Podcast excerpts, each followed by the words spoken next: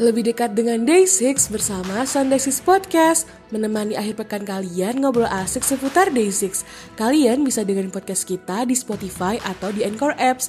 Jangan lupa follow dan share Sunday6 Podcast biar gak ketinggalan episode terbarunya ya. Dan follow kita juga di Twitter @Sunday6_podcast. My Day, let's get it!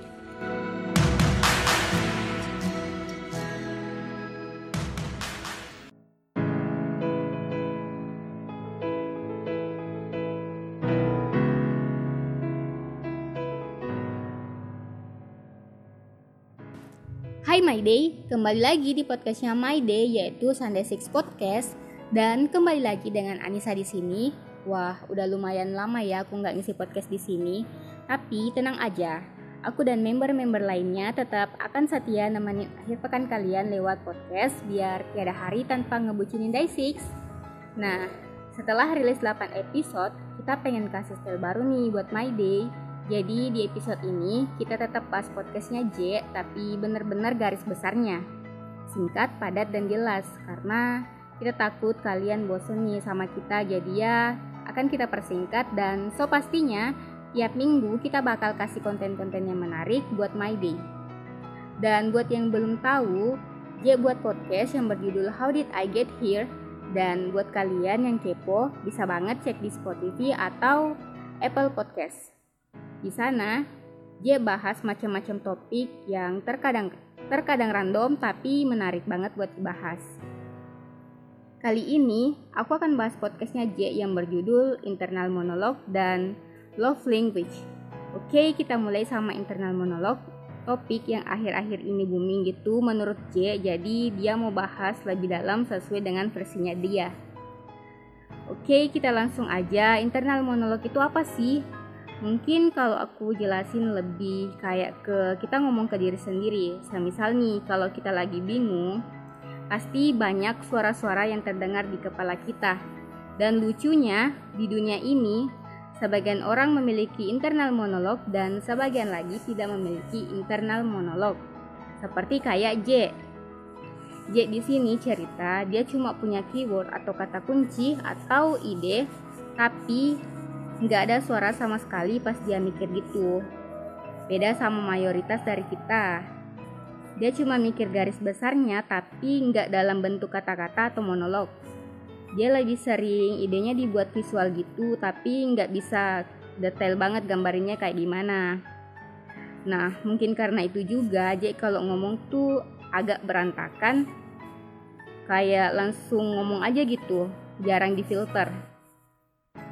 Kondisi J ini 180 derajat beda sama Pidinim karena Pidinim punya internal monolog yang keren dan bisa dengar suara orang yang dia mau di internal monolognya. Jadi kayak dia bisa mendengar suara dialog gitu. Misal nih, Pidinim baca ceritanya Harry Potter, dia bisa baca sambil dengerin dialog pakai suara Harry Potter. Kenapa Pidinim bisa begini? Dia cerita kalau mungkin karena dari dulu sering ikutan training debat dan ya karena pekerjaannya sekarang juga yang sebagai penulis, masuk akal juga sih kalau internal monolognya sedetail itu.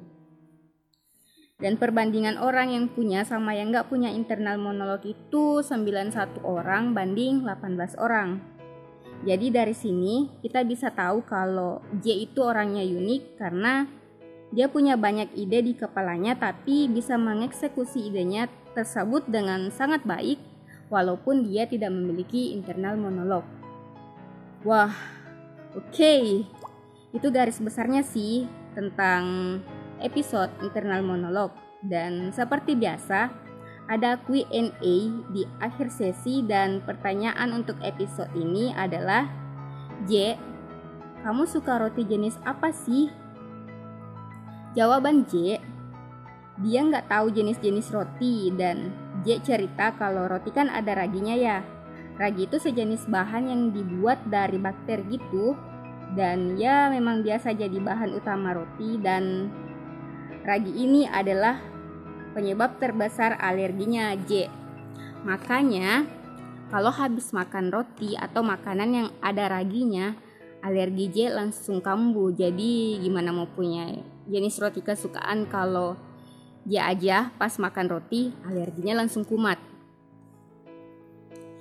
Jadi gimana nih pembahasan pertama kita? Kalau aku sih tipe orang yang punya internal monolog, karena tiap ngetik atau baca sesuatu pasti ya aku bacanya dalam hati juga. Bagaimana dengan kalian? Tim punya internal monolog atau malah nggak punya kayak J? Oke, cus! Kita lanjut ke episode selanjutnya yang baru rilis Selasa kemarin, yaitu Love Language atau Bahasa Cinta. Nah, Love Language itu lebih ke cara-cara apa sih yang bisa dipakai agar hubungan bisa lebih romantis atau harmonis. Jadi lebih ke cara setiap orang dalam mencintai dan dicintai pasangannya. Pasangan ini yang gak cuma pacar, tapi juga bisa keluarga, teman dekat, atau sahabat. Tapi bisa banget jadi indikator ke diri sendiri. Nah, apa sih yang kamu inginkan dalam mencintai seseorang? Berhubung ada tesnya, kamu bisa langsung tes di website 5lovelanguages.com. Wah, pas banget nih buat kalian yang kepo-kepo. Kiranya aku orangnya seperti apa ya? Kayak gimana sih kalau aku memandang cinta itu? Bagaimana cara pandang aku tentang cinta itu? Dalam banget ya kalau udah bahas cinta-cintaan gini. Oke, di Love Language ada 5 tipe atau cara pandang seseorang untuk merasa dicintai. Pertama yaitu Word of Affirmation atau kata-kata penyemangat atau apresiasi dari seseorang buat kamu. Bisa jadi kamu merasa dicintai kalau misal diberi kata-kata penyemangat atau kata-kata apresiasi setelah kamu melakukan sesuatu untuk dia. Sesimpel orang ngucapin terima kasih ke kamu dan kamu merasa dicintai sama orang itu karena kamu merasa dihargai effortnya. Terus yang kedua yaitu hadiah atau kado. Kamu akan merasa dicintai kalau dia ngasih hadiah ke kamu. Di sini kamu bukan mikirin barangnya sih, tapi lebih ke kayak, wah dia bisa loh sisihin waktu untuk mikirin aku. Mikirin aku enaknya dikasih apa nih? Mikir apa yang aku suka dan sampai rela-relain beli kado buat aku. Jadi lebih ke arti atau nilai di balik kado itu yang membuat kamu merasa dicintai. Dan yang ketiga, Act of Service. Itu semacam kegiatan dari pasangan buat bantuin kamu dalam kegiatan sehari-hari. Kamu akan merasa dicintai kalau misal dia bantu kamu cuci piring atau bersihin rumah bareng, masak bareng. Dan kita terus ke yang 4 yaitu Quality Time. Seperti yang kita tahu, Quality Time itu waktu yang kita habiskan bareng sama pasangan. Bisa jalan bareng atau cuma ngobrol bareng di rumah dan sharing rasa sayang kita ke pasangan lewat obrolan itu. Dan terus yang terakhir adalah Physical Touch atau interaksi fisik. Kayak pegangan tangan, pelukan, dan lain-lainnya gitu deh. Itu kamu akan merasa dicintai kalau sering interaksi fisik sama pasangan kamu. Nah, seperti yang aku bilang tadi, 5 Love Language kan ada tesnya nih. Terus J ngomong kalau misal kita tes dan ngasih tahu orang hasilnya gimana, otomatis orang bakal tahu dong cara untuk ngerayu kita biar kita bisa tertarik sama dia.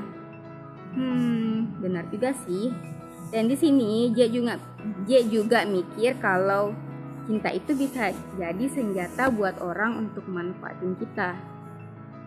Ya bisa sih, karena cinta adalah senjata yang indah. Mungkin kadang menyakitkan, tapi lebih banyak senangnya juga. Widih, pada baper. Tapi ya emang cinta seindah itu sih. Karena kalau nggak indah ya ngapain para pujangga merangkai puisi-puisi tentang cinta kan? Nah, dia juga share hasil tesnya dia. Jadi hasil tesnya dia tuh 9 buat Act of Service, 9 buat Quality Time, 5 buat Word of Affirmation, 4 buat Receiving Gifts, dan 3 buat Physical Touch atau sentuhan fisik. Wah, lucu ya gimana tadi J bilang kalau sebar hasil tes tuh bisa jadi senjata untuk ngerayu. Dia malah share juga hasil tesnya dia. Apakah ini berarti J mau dirayu juga? Wah, entahlah. Jadi dari hasil yang bisa aku simpulkan, J orangnya lebih suka ngabisin waktu bareng pasangannya kayak beraktivitas bareng, atau ngobrol bareng, atau hanya sekedar makan bareng. Wah, enak banget ya kalau quality time bareng J.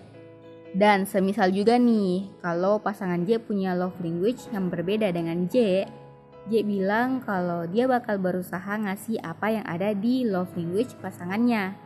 Karena dalam menjalin hubungan, kita punya prinsip yang berbeda dengan pasangan kita. Jadi kita harus saling mengerti satu sama lain agar tidak terjadi perpecahan. Baiklah, pembahasan tentang love language sampai sini saja dan kita lanjut ke Q&A. Pertanyaan ini mungkin dialami juga sama banyak My Day di luaran sana. Jadi pertanyaannya tuh, J, semisal kamu punya teman tapi dia seolah-olah kayak putus kontak sama kamu dan dia jarang balas chat kamu, bisa gak sih kasih aku saran? Apa yang harus aku lakuin karena sahabat aku lagi kayak gitu sekarang? Jawabannya aja adalah, semua orang pasti butuh yang namanya waktu untuk diri sendiri atau personal space. Mungkin dia memang butuh waktu sendiri, jadi dia gak lihat HP sama sekali. Dan sebenarnya ini juga terjadi sama J. Secara personal, banyak yang ngontak dia tapi lupa dibales. Jadi J balesnya di lain hari atau di lain waktu dan cuma bilang, maaf ya aku akhir-akhir ini lagi sibuk. Nah, kalau kalian ada di situasi seperti ini, dimaklumi saja. Mungkin dia lagi sibuk, jadi kamu bisa coba cari teman baru atau cari kesibukan baru untuk diri kamu sendiri. Tapi jangan lupa tetap sapa temanmu ini. Jangan sampai karena kesibukan kalian, pertemanan kalian malah putus. Kalau ada waktu kosong, kalian bisa atau kamu bisa chat dan hubungi dia biar rasa kangennya kamu bisa sembuh. Kayaknya buat episode ini cukup deh buat bahas 2 episode podcastnya J. Dan buat kalian semua, jangan khawatir. Kita akan kasih corner-corner yang berbeda-beda, jadi nggak cuma bedah lagu dan bahas podcastnya J saja. Atau misal nih, kalian mau kirim ide, kritik, saran, atau curcol, feel free mention atau DM kita di Twitter @Sunday6_podcast. Karena ya, kita juga mau dong ngobrol bareng kalian. Dan juga, jangan lupa share podcast ini ke teman-teman My Day kamu biar mereka tahu kalau My Day juga punya podcast. Dan aku rasa cukup deh episode ini. Makasih banget yang udah dengerin podcast ini.